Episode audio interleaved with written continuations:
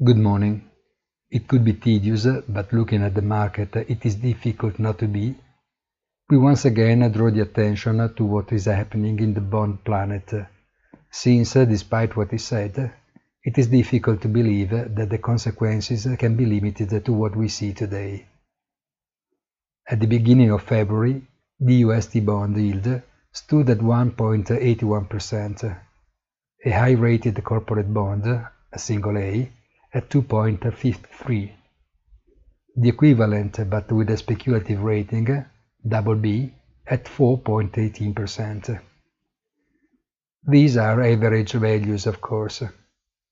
Spreads figure up between the second and the first one amounted to 0.72%, between the third and the second one to 1.65, and between the third and the first one then 2.37%.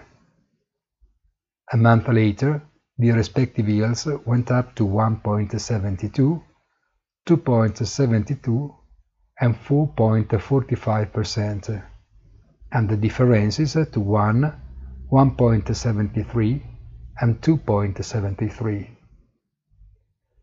At the beginning of April, they finally reached 2.38, 3.40 and 4.81%.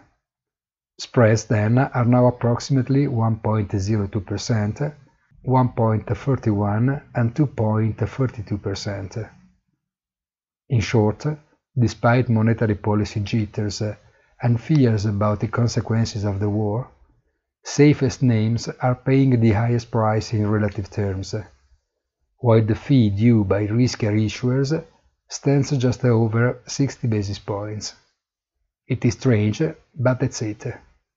Have a nice day and please visit our site easy-finance.it.